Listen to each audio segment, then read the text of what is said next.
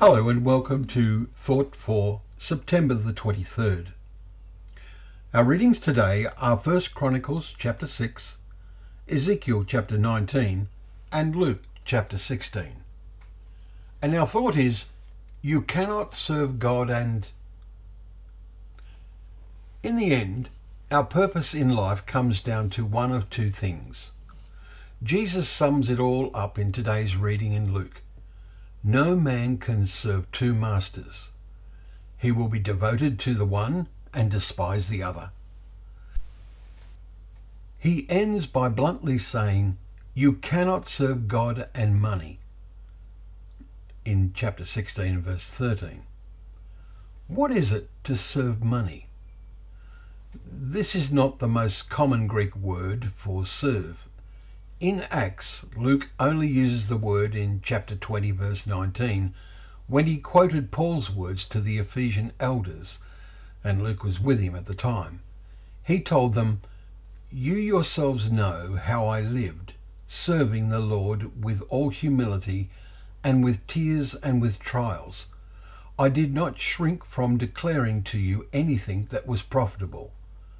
This was serving indeed.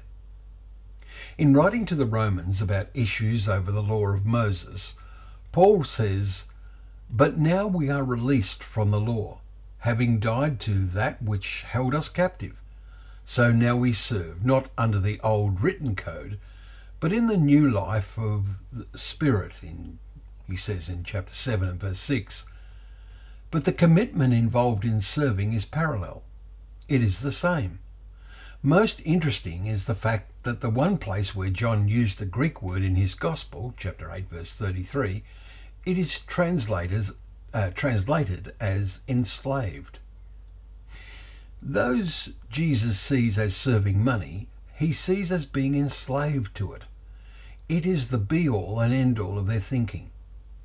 Today, it is a matter of the things money can buy, the pleasure and pride of owning the best of everything, of taking fabulous holidays, etc., with a token gesture toward others to ease their conscience, even fitting in a visit to church every now and again. Those who serve God see how temporary and misleading are the rewards of serving money. People who decide to serve God have a bigger mind, that is, bigger vision of thought. That famous chapter of Hebrews chapter 11 selects the example of Moses when, surrounded by wealth as the adopted grandson of Pharaoh, choosing to be mistreated with the people of God than to enjoy the fleeting pleasures of sin. He considered the reproach of Christ greater wealth than the treasures of Egypt. Verses 25 to 26. What do we consider to be of greater wealth today? Less and less would make Christ their choice. Some foolishly try to have it both ways. If we are lukewarm, as with Laodicea, let us remember the message of Jesus to them. Read Revelation chapter 3, verses 15 and 16. Well, thank you once more for joining us for Thought for the Day. We are able to open up the pages of God's Word together and we remember that these are a lamp to our feet and a light to our path.